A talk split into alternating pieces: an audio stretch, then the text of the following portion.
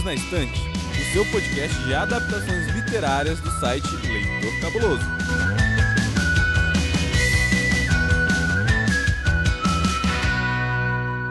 Olá, ouvinte! Você acaba de chegar ao seu encontro semanal para falarmos sobre livros, séries, filmes e muito mais. Para a nossa conversa de hoje, está aqui comigo ele, o responsável por esse arco de histórias curtas, que não são tão curtas assim, ou às vezes até são, dependendo do conto, o senhor Paulo Vinícius. Olá a todos.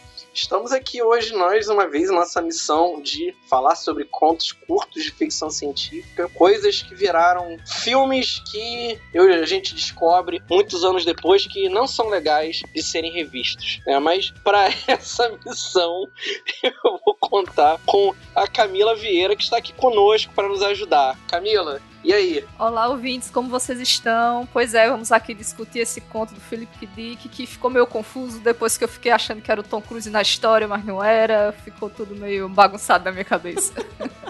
E aqui conosco também está o senhor Domênico Mendes e o senhor Basso. Toma! Que sacanagem! Gente, assim, eu não vou ficar aguentando esse bullying, não, tá? Tipo, já basta o Lucien eu tava quase achando na apresentação do Paulo que ia ser, tipo, o um pindorama aqui, né? Bem-vindos ao seu podcast de ficções científicas de contos curtos. Eu falei, nossa, tipo, é... tô no pindorama, não tô sabendo.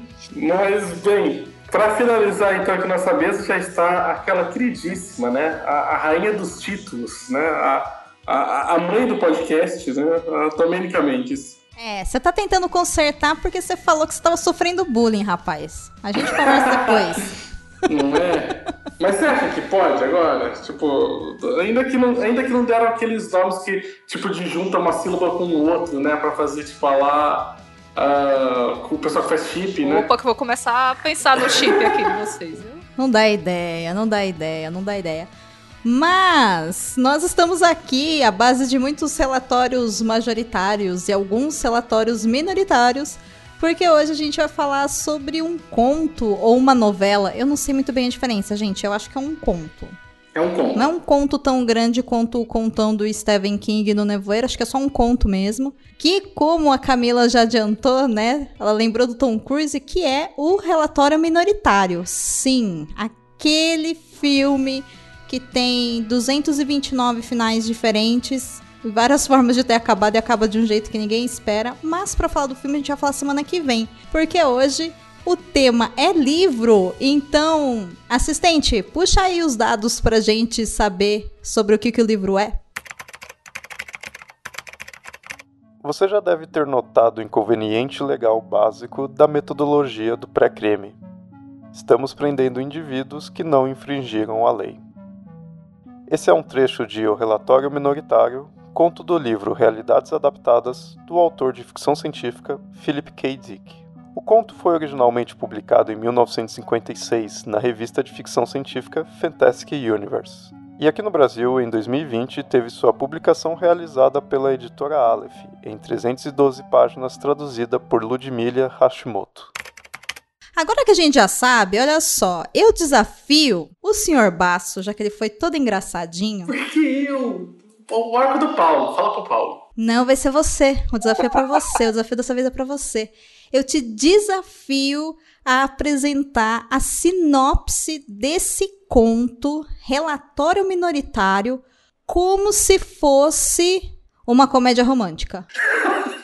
Bem, em relatório minoritário, nós temos o nosso personagem principal, que já é um senhor de idade, que para tentar impressionar um, uma garota, acaba criando todo um sistema que acaba prevendo o acontecimento dos crimes. Mas, obviamente, depois de estar bem cedido, bem estabelecido na carreira de previsão de crimes, infelizmente o seu namoro é ameaçado pela chegada de um cara mais novo, um cara mais galã, um cara que veio agora para modernizar e arrancar a pessoa ali do local dela. E aí, com isso, ele acaba se metendo em muitas confusões para conseguir arrumar uma maneira de provar que aquilo ali que ele tinha proposto era verdade. Né? Que o relatório minoritário, que, a, que a, a, forma de prever crimes realmente valia, ele era ainda o cara que era o principal da história. Né? Mas nunca saberemos se ele vai acabar ficando ou não no final com a sua amada. Afinal de contas, a previsão é de crimes, a previsão não é do amor. Olha, parabéns. Eu achei que você não ia conseguir. que sacanagem.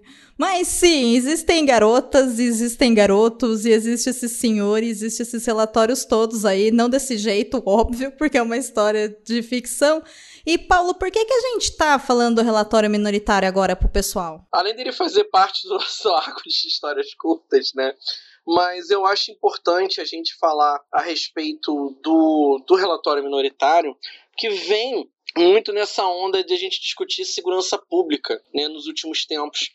É interessante a gente discutir porque a cada ano que passa, a gente tem tentado encontrar alguma maneira de resolver esse aumento né, na quantidade de, da violência urbana. Qual a melhor forma de lidar com isso? Será que se a gente fosse capaz de prever se uma pessoa vai cometer um crime ou não, a gente conseguiria diminuir a violência ou a gente estaria criando uma comunidade carcerária ainda maior? A partir desse, desse conto, a gente fica com esse dilema na mente. Qual é a melhor maneira? É aprisionar ou educar? Ou é corrigir falhas sociais? Eu sei que não é diretamente a questão que o Dick tenta falar na, na no, no, conto dele, mas é algo que a gente consegue retirar do conto facilmente e trazer para os nossos dias. Não era um problema na época em que ele foi escrito, mas é um problema hoje. E aí mostra como histórias, mesmo histórias clássicas, elas possuem releituras e que podem tirar outros significados em um outro contexto uma outra conjuntura social diferente. E já que você está emendando em todo esse pensamento sobre questão de segurança pública, e já que você conseguiu tirar tanta coisa boa desse conto, você recomenda a leitura para o pessoal que está ouvindo a gente? Quando eu fiz a leitura do. Releitura, né? Na verdade. Já, já é a quarta vez que eu reli esse conto. E é uma droga você fazer releitura, cara. Porque quanto mais bagagem literária você tem, você começa a, a, a, questionar algumas leituras que você fez lá atrás e que você achava muito legais. Na época que eu li pela primeira vez o conto, e eu, eu li muito tarde, essa coletânea da Aleph ela saiu na década de 2010, muitos anos depois que o filme, e eu considerava o conto muito melhor do que o filme. Considero ainda. Eu acho o filme uma bela de uma bomba, é qualquer, qualquer outra coisa. Só que aí, ao mesmo tempo, o conto ele também não é legal. E ao relê-lo, eu parando para pensar um pouco na, no desenvolvimento dos personagens, na trama, né? a ideia é muito boa só que a execução dela ela é, ela é muito simplória. A ideia é boa, a execução dela é atropelada. O começo dele, eu achei que eu tinha pulado página. Não, então, nem acho isso, Basso. Eu acho que o, que o Dick ele foi muito simplório na forma como ele construiu. É muito direto. Eu, eu até gosto dessas ideias de construção de mundo que ele faz nesse conto, que ele vai te dando pequenas pistas do que, olha, como é que será que esse mundo está agora? Esse mundo já passou por um, uma série de guerras, a gente tá, tem colônias extra uh, fora da Terra, né? Tem uma, quer dizer, você sabe que é uma coisa bem no futuro, mas o cerne da coisa que é o precog, essa prevenção de crimes, né, para o pessoal prevê, cara, ela é jogada literalmente na primeira página você tem a explicação do que, que ela é e você já tem o plot twist que o, que o cara tá sendo acusado. Isso não é nem spoiler, né? Tipo, você tá literalmente na primeira página do conto. Aliás, fica até aquele meu aviso básico, né? Porque muitas vezes, eu, eu, acho que eu e a Camila, a gente já passou por, por episódios assim, que a gente pega e fala assim, ó, oh, tal autor, ele é melhor contista do que romancista. Eu, até falei disso do King, que eu gosto muito mais dos contos do King, em alguns casos, do que dos romances dele.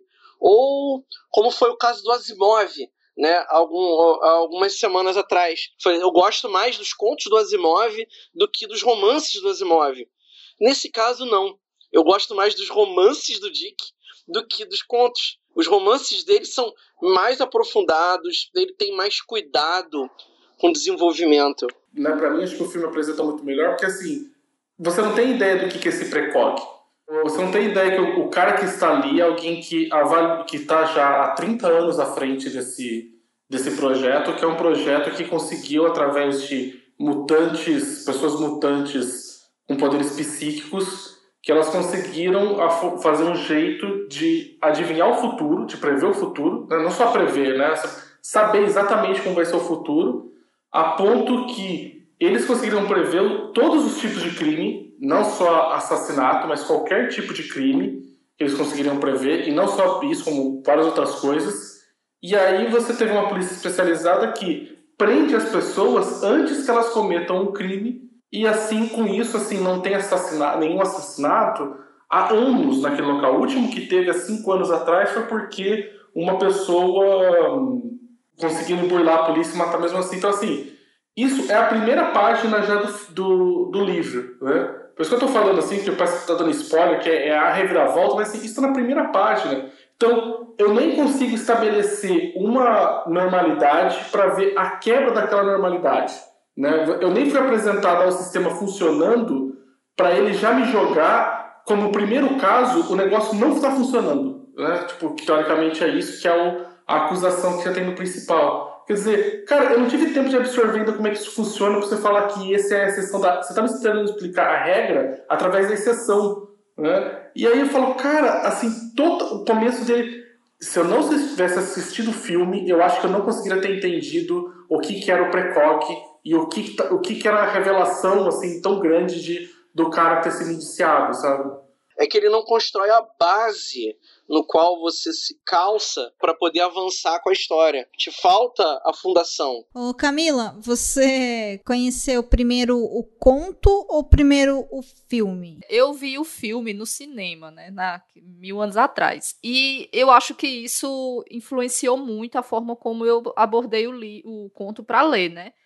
Porque assim, você já vai com a expectativa do que você vai encontrar. E é totalmente diferente, né? E ele, como vocês já falaram, ele te joga muita coisa, assim, sem explicar também. E eu, eu acho que o pior, assim, é que a narrativa em si ela é um pouco chata, sabe? Você não se sente empolgado para ler, para continuar a história. Embora ela tenha algumas coisas que, que eu acho interessante, mas que elas são mais na parte, assim, de questão de livre-arbítrio ou de de, das coisas serem pré-determinadas, né? Por conta do que os precogs veem. Eu acho que isso aí era o foco que eu achei mais interessante. Mas mesmo assim, não é uma leitura agradável, assim. Ela é meio truncada, sei lá, é chato. O que eu gostaria de saber de vocês é se vocês recomendam a leitura para quem tá ouvindo a gente ou não, independente se assistiu o filme ou não, porque é muito diferente do filme, né?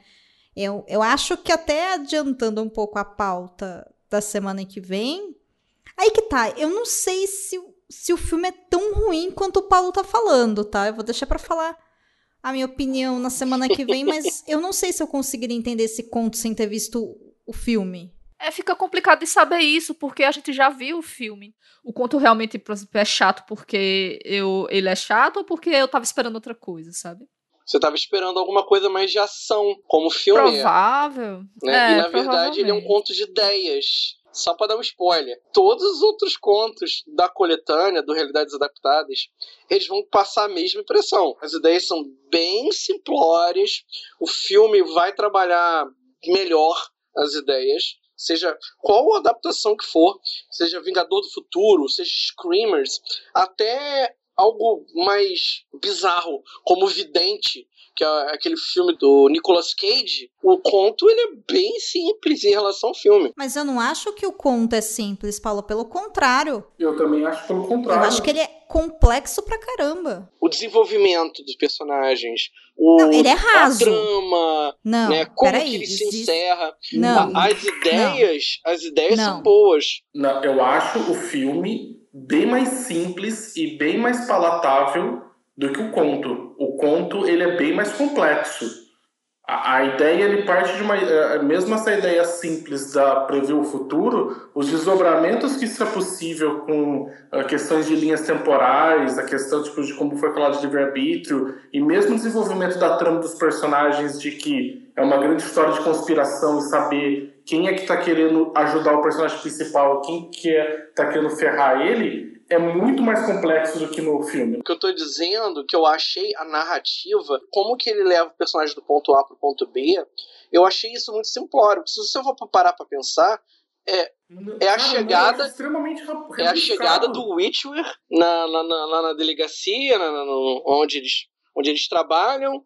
Aí rapidamente acontece o negócio. Tipo, na terceira página, já acontece lá o, o que vai encaminhar a trama. Aí o personagem vai de um lado pro outro, que nem uma barata zonza, pra no final ter o desdobramento e aí ter aqueles detalhes da resolução. Se você for parar pra pensar, é uma trama muito rápida e ao mesmo tempo confusa. Mas é diferente o que é uma trama rápida, sem profundidade, do que é uma ideia simples. Não, a ideia não é simples, a ideia é bem complexa até. Hum, meu pai, você precisa se decidir. Ou a ideia é simples, o conto é simples, ele é complicado e complexo. A ideia, ela é complexa. O, o, o ponto de partida, a hipótese que ele vai tentar trabalhar na narrativa, ela é complexa.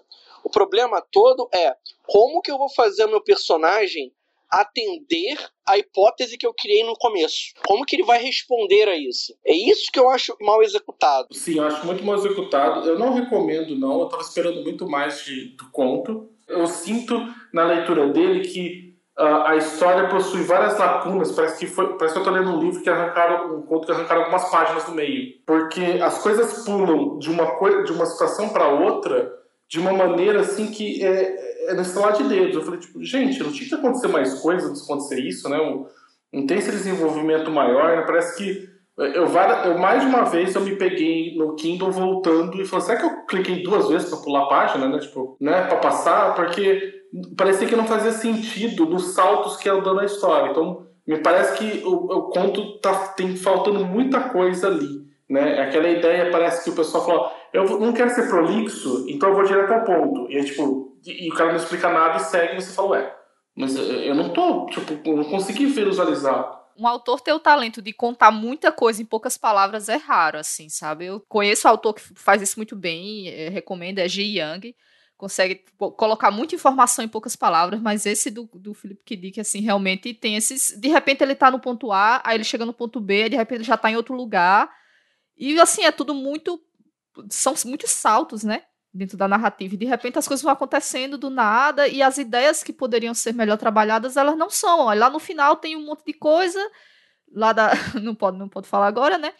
Mas assim, tipo, do nada ele chega naquela conclusão, assim, não tem um trabalho. Então, assim, essa é uma obra que ela precisaria de mais tempo para desenvolver as ideias. Dando um exemplo bem fácil, né? O que não é, não é tão spoiler. Por que raios ele desconfia da esposa na terceira página? Ele tá Porque paranoico. chegou um cara mais bonito do que ele e a esposa olhou pra ele, pro cara. Foi por isso, ele ficou com ciúme. Mas, pô, cadê o background pra isso? Pra ele desconfiar da esposa? Não tem. O cara, tipo, eu, eu achei o cara escroto, entendeu? Tipo, ah, qualquer cara que chegue na delegacia, dê uma piscadinha pra esposa dele, ele, minha esposa tá conspirando com o cara. A gente foi do nada e saiu esse homem é doente, viu? Paranoia nível hard. É, eu acho que isso é um ponto, mas que aí vai muito, enfim, da interpretação que a gente tem sobre relacionamentos. E eu acho que nesse caso em específico, Paulo, o que cai muito é a pergunta talvez que fique seja: se você tiver certeza que o sistema que você confia a sua vida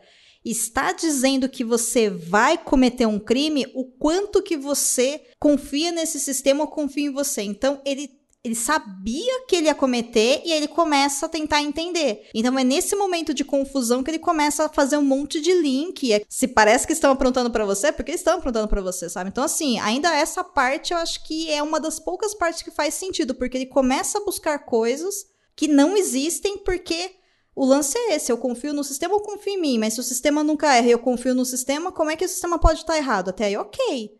Acho que essa parte da confiança acho que é uma coisa que tem bem diferente do filme, porque o personagem do filme, ele é um, um crente no sistema, ele é um believer, né? Tipo, ele é um cara que ele tem fé no sistema. E esse daí não, né? Esse... Você acha que no conto não? Não, esse daí é muito mais orgulho. Tipo, eu criei isso e não pode ser que ah. eu esteja errado. Entendeu? É, tá. Eu senti muito mais uma questão de orgulho para provar um pouco. Tanto que o medo todo do cara novo chegando era isso, né? Como é que esse borra-botas vem querer pegar no, me usurpar o meu lugar aqui no, no coisa numa empresa que eu criei há 30 anos? Sabe?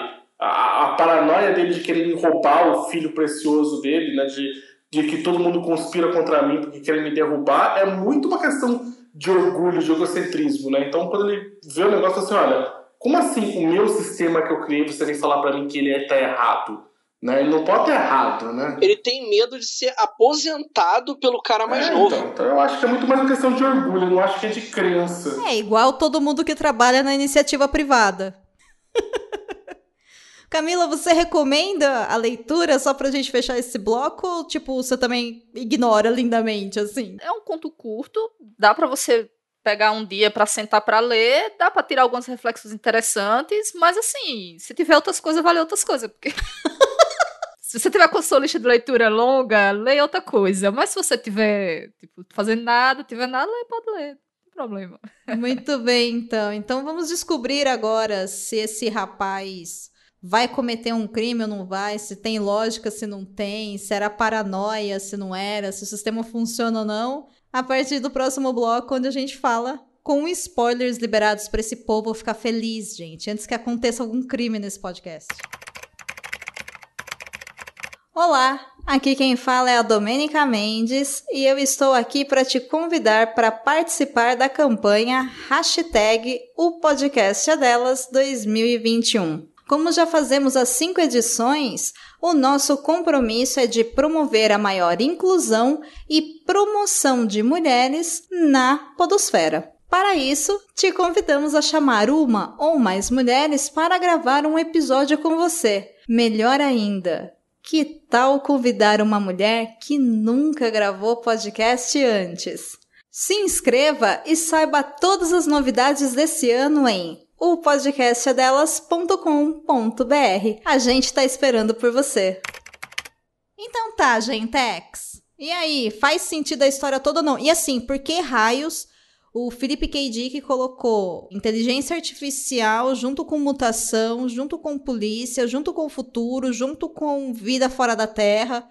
Sabe, que história exatamente ele tá contando e se não tem importância, por que, que ele tá colocando tudo isso, sabe? Tipo, da onde veio isso tudo? Então, é complicado a gente tentar entender o que o Dick algumas vezes, porque, sei lá, parece que ele tava, ele tava muito mal da mescalina em alguns momentos da carreira dele. Eu já li muita coisa boa do Dick e muita coisa que extremamente questionável. E alguns desses contos dessa coletânea, eles são assim, tipo, coisas extremamente questionáveis. Você percebe que existe uma ideia legal no fundo, mas que tem, sei lá, parece que ele pegou um monte de, de, de elementos, jogou num caldeirão e foi querer mexer tudo junto. E aí ele criou essa coisa do cara pega uma nave espacial, vai para Júpiter. Aí tem a, a, a, esposa que vai atrás, e aí vai no atracadouro. Aí tem não sei quem que, quando chega na Terra, quer dominar o mundo, quer acabar com o projeto, mas ao mesmo tempo não quer acabar com o projeto. Tem mais ou menos no encaminhamento pro final, quando chega a três quartos do conto, tá meio que tá, sei lá, querendo explodir de tanta coisa que ele coloca ao mesmo tempo ali. Eu quero saber como é que ele vai fechar tanto, tanto pequeno plot que ele vai colocando ali. É que eu não sei se ele abre esses plots, Paulo. Eu acho que ele só coloca elementos futurísticos na obra para parecer uma obra diferente do que a gente vive hoje. O cara podia ter andado de moto para fugir do negócio. O cara poderia estar tá numa bicicleta, num patinete do Itaú, aquela coisa ridícula, entendeu? Que estaria tudo bem também. Ele ia chegar do mesmo jeito, sabe? Eu acho que não é esse o ponto em si da obra, né? Eu acho que ele é mais uma obra sobre questões fundamentais, por exemplo, como a questão do que é um crime e se é possível a gente prever esses crimes e se for, se é melhor você já impedi-lo e para impedi-lo se a pessoa ela deve ser presa, né, ou punida ou penalizada, enfim, pelo desejo de fazer um crime ou pelo ato consumado, porque a nossa sociedade ela condena a gente após o devido julgamento e prova que a gente fez algo quando o, o, crime já foi cometido. A intenção de fazer esse crime, ela é liberada. Você pode ter intenção do que você quiser. O que você não pode fazer é algo a partir da intenção. Aí eles têm um sistema onde a intenção já consegue ser rastreada ou seja, existe uma liberdade de escolha desse crime ser cometido ou não? Vocês acham que funcionaria, por exemplo, se no Brasil, né, de 2021, a gente pudesse, através de pensamentos e ações e sei lá, ficar pegando correspondência das pessoas, e-mails, é, galera do Twitter, né? Alô, nesse momento é com vocês. Se seria possível a gente pegar e talvez fazer a taxa de crimes cair, se a gente pudesse impedir as pessoas de cometer esses crimes. E dois, vale a pena já prender essa galera antes do crime cometido? Ou, tipo, é muita viagem a lá, sei lá, é, The Purge ao contrário, sabe? Não, tá tudo errado. Tá tudo errado, é ótimo. É isso por hoje. tá tudo errado, minha gente. Tipo, aí a pessoa pensa, ah, tô puto aqui, fulano, vou matar. E sou presa, pronto, minha vida acabou. Fico para sempre presa lá, congelada num local, porque eu pensei que vou matar fulano por conta de uma coisa por besteira. Mas assim, falei assim, meio brincando, mas lógico que é um sistema totalmente falho, né? Prevenir crimes não é você punir a pessoa antes dela fazer, é você dar condições de a pessoa não chegar nem ao ponto de ter necessidade, não necessidade, mas de, de querer fazer aquele crime, né? Então, assim, tem que ter tanta coisa para trás, assim, que inclui aí é, acesso à educação, à, à, segurança, tanta coisa, né? Que pode impedir as pessoas de cometerem crime. Não vai ser punido dessa forma ridícula que vai evitar nada, né? Você só tá criando cadeia e botando gente lá presa lá no. congelada, né? No caso. Eu acho muito interessante a ideia do conto se você partir da premissa dela ser verdadeira, né? Porque isso acho que o filme faz melhor do que o conto, que eles explicam que não é só você ter tido um desejo, né? Ele eles teoricamente eles viram realmente o futuro.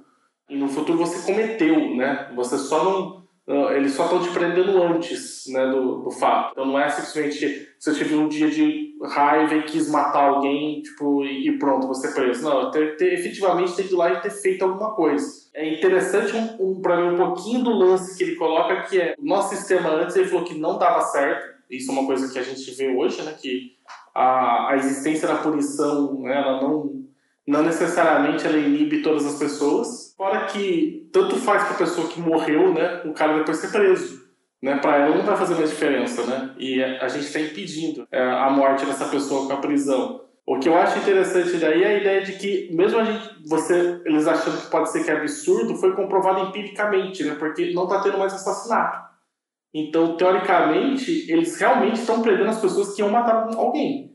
Pode ser que nem todas as pessoas que foram presas iriam realmente matar, mas todas as pessoas que iam matar foram presas, né? Porque se não está tendo assassinato mais. É, só que aí isso implica que, assim, existe uma predeterminação do, do futuro, nada pode ser mudado. Isso que eu acho que é legal a brincadeira, porque eles falam justamente que não existe só uma linha do tempo, existem várias. Tanto que eles falam que se tivesse uma linha única do tempo, não ia adiantar nada prever ele, porque seria impossível mudá-la eles trabalham com a ideia lá, com a teoria lá de múltiplos universos, de realidades paralelas, porque só é possível impedir o futuro se a gente tivesse uma outra linha do tempo que daria para né, tipo, pegar a, a, a esquerda e ir para o caminho que não que a pessoa foi pegar antes, né? Então, na verdade, teria como, que eu acho que tanto que a, a questão toda do filme é isso, né? Uma parcela das pessoas estão presas e injustamente porque se você tivesse dito para elas que elas iam cometer aquele crime, elas, ter, elas mesmas teriam tomado a consciência disso e não teriam, não teriam cometido. Se, alguém, elas tivessem sido avisadas antes. Então, existe sim uma. Não existe nada predestinado, existem vários universos possíveis, né? Eles estão, na verdade, com a previsão do futuro, escolhendo quais as linhas temporais que eles vão seguir. Né? E aí, conforme eles vão prendendo as pessoas, eles foram para a linha temporal que aquela pessoa falou de tal não foi morta, porque eles prenderam outro cara antes, elas, você seguiu diferente, né? Existem ideias boas, mas que foram assim pessimamente executadas, porque essa ideia toda de, na verdade, que esse trabalho é justamente de que não existe um universo predeterminado, porque se existisse seria impossível para o crime, né? Tipo, impedir de acontecer. Isso eu achei fantástico. É, tem um detalhe assim nessa questão de prender a pessoa, porque ela fica presa para sempre, né? Ou ele, ele na verdade, ele não chegou a explicar isso. Não, no, no Mas é porque assim, então você cometeu um crime, então sua vida inteira, tipo, dali pra frente acabou. É como se fosse uma pena de morte. Se né? for assassinato, pra sim. pessoa que. É, porque a pessoa não prendeu, mas ele não chega a falar assim, por crimes menores não, mas ele só prende pessoas que são assassinatos, né? É verdade. É, aqui, aquela divisão é, né? E aí eles mandam para outras divisões os outros tipos de crime, né? Mas, mas em momento nenhum ele fala qual é a punição. A gente sabe do filme que é a prisão perpétua, né? Tipo, não, ele naqueles... fala no livro.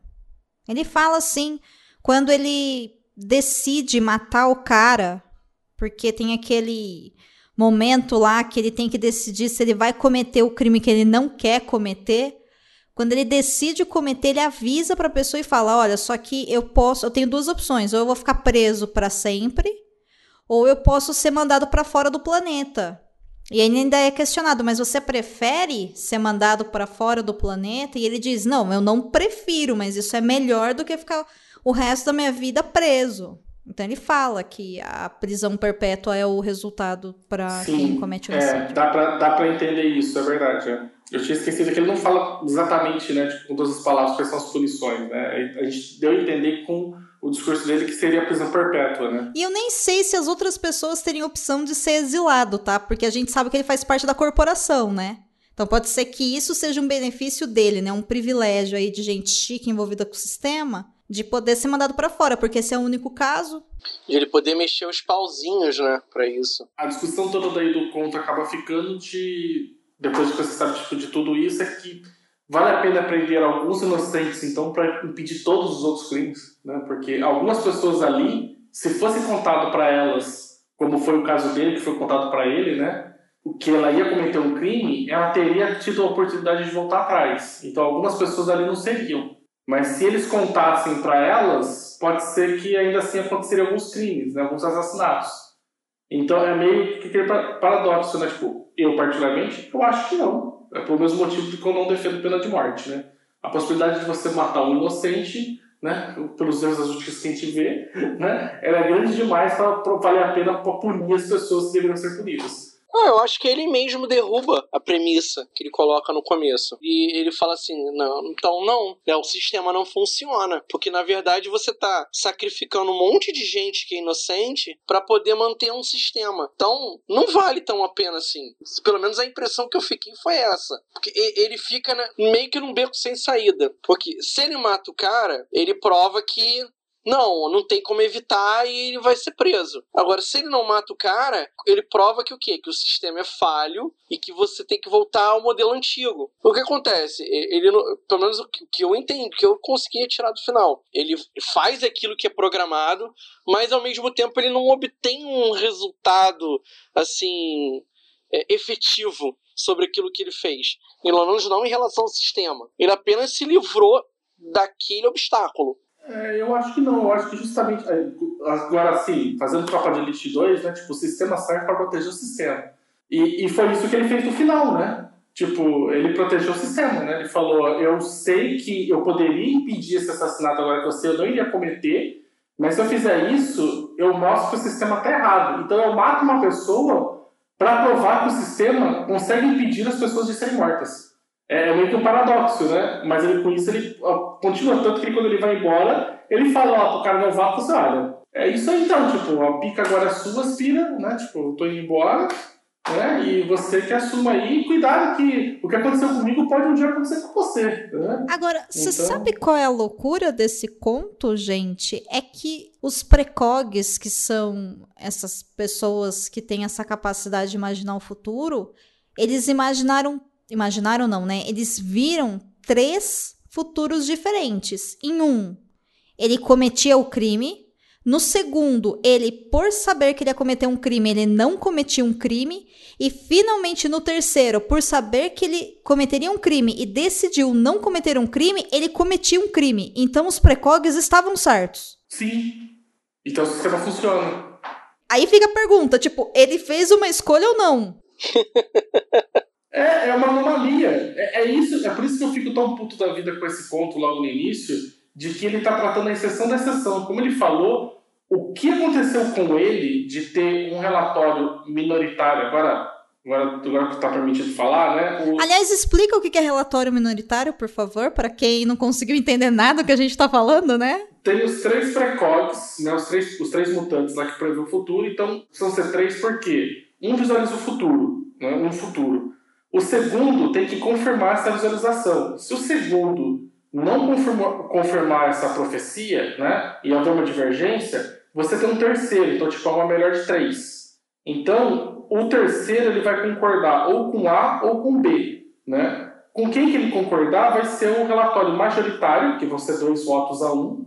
É a linha do tempo do qual eles estão traçando, então, sei lá, se A falou que a Domênica ia matar o Paulo, e B fala que a Camila ia matar o Paulo, vem eu para poder entender, né? Tipo, para poder falar, olha, quem que vai matar o Paulo? Camila ou Domênica? Se eu falo que é a Domênica, então o relatório majoritário é que Domênica vai matar o Paulo, então prende a Domênica e a gente passa essa linha do tempo para lá. E o relatório minoritário seria o que apontaria a Camila como culpada. Então, o que, que eles falam o quê? Que sempre tem um relatório majoritário, e pela primeira vez eu entendi agora porque Minority Report, no nome do filme, né? Eu não, nunca tinha traduzido ele na minha cabeça. E aí o relatório minoritário daí, ele vem que eles falam assim, olha, esse daqui é uma prova que o sistema ele vê múltiplos futuros e esse daqui poderia talvez ter acontecido, mas não aconteceu. E aí? E no caso da... Só que isso é o que acontece com todo mundo, né? No caso do, do conto específico, ele fez o quê? Ele não teve um relatório majoritário e um relatório minoritário. Ele teve três relatórios minoritários porque os três foram uh, previsões diferentes que se concretizaram por causa dessa uh, essa pulo da linha do tempo, né? Tipo, o primeiro falou que ele ia matar, aí ele passou para a linha do tempo então que ele ia matar. Se passou para a linha do tempo que ele ia matar, ele como é o cara que faz a filtragem, ele ia receber que ele ia que ele ia matar uma pessoa. Então, na linha, ele pulou da linha A para a linha B e aí provou, olha, essa daqui então fala que eu vou matar as pessoas. Então, eu vou decidir não matar. Então, o segundo daí fala que ele não matou. Né? Então você tem um falando que ele mata um falando que não mata. Teoricamente, na cabeça deles, o relatório majoritário veio a terceira pessoa e, e decidiu o, se ele matava ou não. No que aconteceu de verdade é como ele tinha acesso ao, ao futuro, quando ele viu que ele não ia matar, ele viu que se ele não matasse, ele ia ferrar o sistema inteiro, acabando com tudo que tem ali. Então, ele ia assim falar, putz, para proteger o sistema, eu tenho sim que cometer esse assassinato. E aí é a terceira via que fala que ele foi matar mesmo. Então, o C, né, o terceiro precog, ele não, ele não concordou com o primeiro e deu um relatório majoritário a 2 a 1 um, como a gente como tinha parecido. Os três fizeram previsões corretas, mas que na sequência das previsões fez as linhas do tempo alterarem nessa, nessa ordem. Um foi consequência do outro. Por isso que foi tão diferente. É, e é isso que eu fico puto da vida, porque ele pegou uma coisa nova e explicou a regra do que como funciona, pela exceção da exceção. Como ele fala no final, ele fala: só pode acontecer uma situação igual a essa se você que ficou no meu lugar agora, falando de tal, que eu não lembro agora o nome do cara, do conto mais novo. Witcher. Se você é Witcher, você um dia for matar alguém. É, porque ele vai ter acesso à informação, né? Porque é a pessoa que tem acesso aos precogs. Se você nunca for matar alguém, o sistema vai continuar rodando liso, bonitinho. Né? Se você decidir matar alguém, você vai foder de novo, vai fazer toda essa merda, então, tipo, porque, na verdade, o sistema não erra. Eu acho que é esse o ponto do conto, né? O sistema não erra. Então, a questão é: se o sistema falou que você vai cometer um crime, você vai matar alguém, e assim, a gente não falou isso em detalhes para quem tá ouvindo e não leu o conto, mas os precogs, eles conseguem ver o futuro, sei lá, daqui duas semanas, sabe? Então não é de hoje para amanhã, coisa que é totalmente, sei lá, futurística mesmo. E aí, em duas semanas, muita coisa acontece. Então, às vezes, você vai matar alguém que você nem conhece, que é o caso do protagonista. É que aí, para poder garantir que o sistema funcione, ele segue a regra. Ou seja, o sistema, ele tá certo. E aí, quando ele coloca que o sistema tá certo no final, ele tira qualquer possibilidade da gente pensar, poxa, mas será que eles prenderam alguém errado? Porque no relatório minoritário saiu que a pessoa poderia ser inocente? Sabe, ele tira essa possibilidade da gente questionar. Se existem dois futuros possíveis e você tá, você tá condicionando, o sistema tá escolhendo o pior futuro. Eu acho justamente que o sistema ele tem uma, ele tem uma falha sim, né? Ele tem uma falha de que algumas pessoas não iriam ser assassinas se você avisasse elas antes. Ah, se você avisasse, sim. É, então eles não uma avisam. possibilidade né? de impedir um crime que não seja através da prisão daquela pessoa, através da punição. Seria através do alerta, da informação, de outro tipo de coisa. E o sistema prefere falar, olha, mas é muito mais simples a gente prender do que a gente alertar e fazer isso, porque, tipo, prendendo vai ser to é 100% de certeza que sempre vai dar certo. Esse daí pode ser que o cara não vai matar, mas pode ser que depois de alguma outra merda, e, e aí a gente vai ser responsável por isso, então... Então, na verdade, o sistema continua fazendo a mesma coisa que ele fazia antes, né? Vamos prender que é mais fácil. Parece a vida real, né, gente? É, então. é, eu acho que é isso. Eu acho que o sistema meio que meio que determina por não dar a opção da pessoa ter ciência e poder evitar.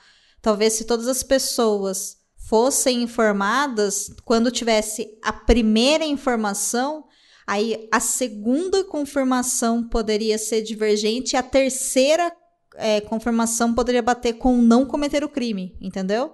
Mas que foi o que aconteceu com ele, só que seria o contrário, né? Porque ele escolheu para poder manter o sistema. Mas do jeito que é, sem você informar, não tem como. Todas as pessoas cometeriam crimes. Não teria jeito. Sem falar que nem todas as pessoas têm relatórios minoritários, né? Tem isso também. Tem, muito, tem muita gente lá que eles prendem que o sistema só dá os relatórios majoritários e os minoritários não são gerados. A questão é justamente os minoritários. E o conto não fala pra gente, sei lá, 80% do, das pessoas que foram condenadas elas são do majoritário ou do minoritário. Ele não permite você julgar para saber se ah, tá havendo uma injustiça ou não. Ele só fala assim: olha, acontece. Acontece de vez em quando, mas na maior parte dos casos funciona. Resta ao, ao leitor ou aquele que acompanhou a trama analisar se vale a pena você ter um sistema que majoritariamente é certa, e só que você tem alguns casos lá de pessoas que vão ser presas e que poderia se ter evitado de alguma forma aquele acontecimento. Eu acho que talvez essa seja a diferença fundamental em relação ao filme. E ainda tem outra coisa, assim, porque é, para esse sistema todo eles estão escravizando três pessoas. É, tem isso. É? E é um sistema em caixa preta, né? Você tem que ter fé nele, né? Tipo, você tem que confiar nele, porque a gente não sabe dos relatórios minoritários, só sabe dos majoritários. Só vai, é, é isso, entendeu?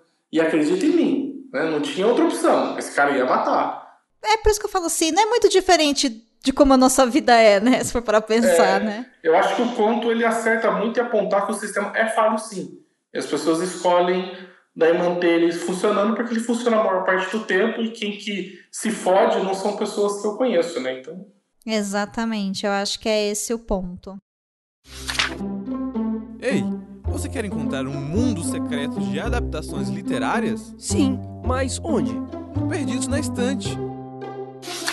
Indo então para a parte de notas, meu povo, de 1 a 5 selos cabulosos, senhor Rodrigo Basso, já que o senhor estava falando antes, qual é a sua nota para o conto Relatório Minoritário? Eu acho que eu dou dois selos cabulosos. Que pouco, que miséria. Eu acho que sim, porque eu acho que ele tem algumas ideias boas e eu só acho só que ele é muito mal executado e eu não sei se é um problema de tradução ou não, mas eu acho ele mal escrito, sabe? Não é falar que ah, teve uma barriga ali ou não, não é. Ele, eu acho ele mal escrito mesmo. Né? Agora não sei se às vezes é algum problema de tradução, né? Se perdeu alguma coisa ali, né? Não, não sei. E você, Paulo?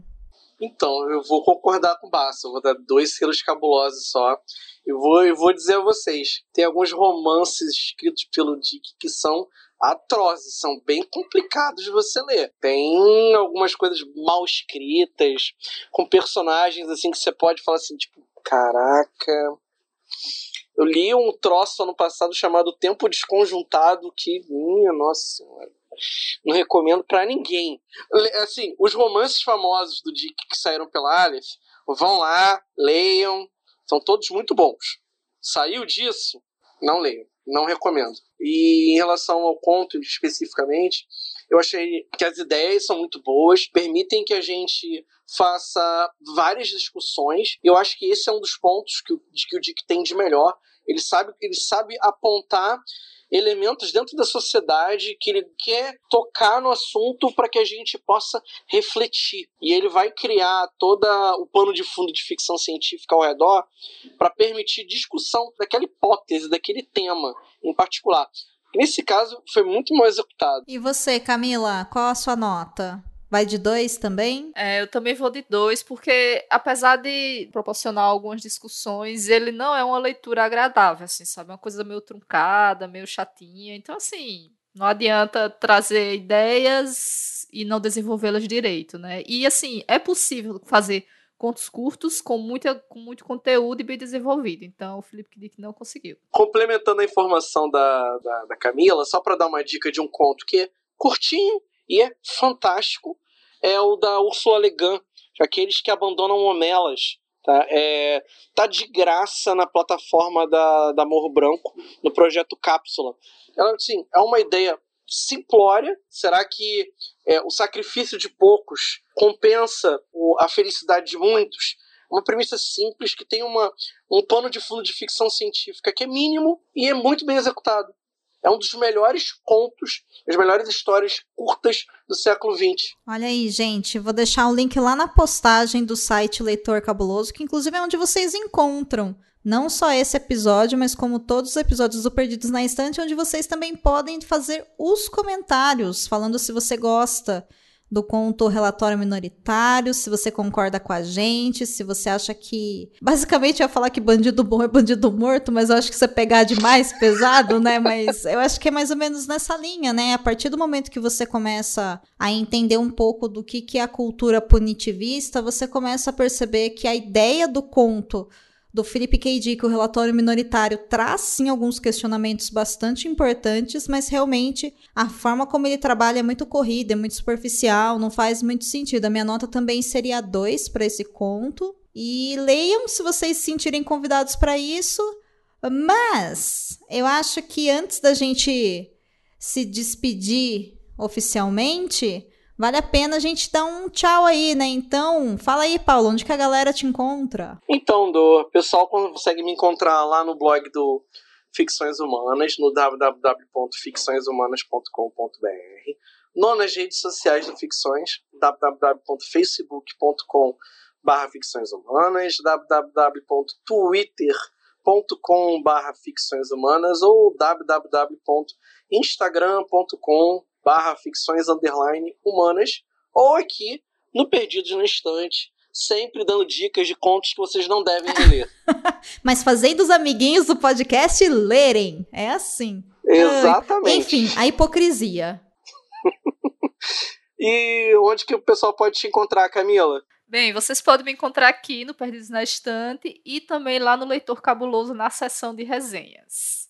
E, Rodrigo Basso, onde você está nas internets? Eu sou arroba senhor Basso no Twitter, a melhor rede, por enquanto, ainda, né? E você também pode me encontrar todo mundo, né? Todo mundo você pode encontrar no, no Leitor Cabuloso, seja no site, seja nas redes sociais, no Instagram, tudo Leitor Cabuloso. E finalmente, então, sua vez de dizer tchau, do. Bom, gente, sempre muito bom estar aqui com todo mundo. Vocês me encontram lá no Twitter e no Instagram em arroba Mendes. E se você quer aprender mais sobre podcast, você pode acompanhar também uma outra parte do meu trabalho com isso lá no site opodcastadelas.com.br e também nas redes sociais, Twitter e Instagram em arroba o podcast delas. Muito obrigada pelo seu download, pela sua companhia, pela sua escuta atenta. O podcast Perdidos na Estante vai ficando por aqui e a gente aguarda você na semana que vem para fecharmos esse arco de histórias curtas que viraram filmes não tão bons assim, porque a gente só malhou os filmes, embora a gente gostou deles. É um mistério, gente. 2021 tá mais confuso que 2020. Na semana que vem, falando então sobre o relatório minoritário. Então, até lá. O podcast Perdidos na Estante é um podcast independente. Para que mais episódios sejam lançados, contamos com o seu apoio. A partir de R$ 5,00 por mês você financia esse projeto e todo o site Leitor Cabuloso. Faça sua contribuição em arroba Leitor Cabuloso no PicPay ou em catarse.me barra leitor cabuloso. No Twitter estamos como arroba perdidosestante e no Instagram como arroba perdidosnaestantepod. Segue a gente lá. Deixe sua avaliação e seu comentário na Apple Podcast, no site Leitor Cabuloso ou no seu agregador favorito. Estamos nas principais plataformas e também no Spotify. Você ouviu ao podcast Perdidos na Estante. Apresentação: Domênica Mendes, Paulo Vinícius, Camila Vieira e Senhor Basso. Edição e voz de assistente: Leonardo Tremesquim. Agradecimentos especiais a todas as pessoas que contribuem todos os meses para que esse podcast continue existindo. Agradecemos muito a todos vocês, especialmente a Abner de Souza, a Irechu, Alessandra Rocha, Alan Felipe, Caetano Jaques, Carol Vidal, Carolina Mendes, Cláudia Rodrigues, Clécius Duran, Deise Cristina, Francisco Faria, Janaína Vieira, Laine Lilica, Lara Prado, Leonardo Gomes, Lu Bento, Lucas Domingos, Marina Jardim, Marina Kondratovic, Melissa de Sá, Nilda, Priscila Rúbia, Ricardo Brunoro, Rodrigo Leite, Tiago Augusto e Tiago Rudger.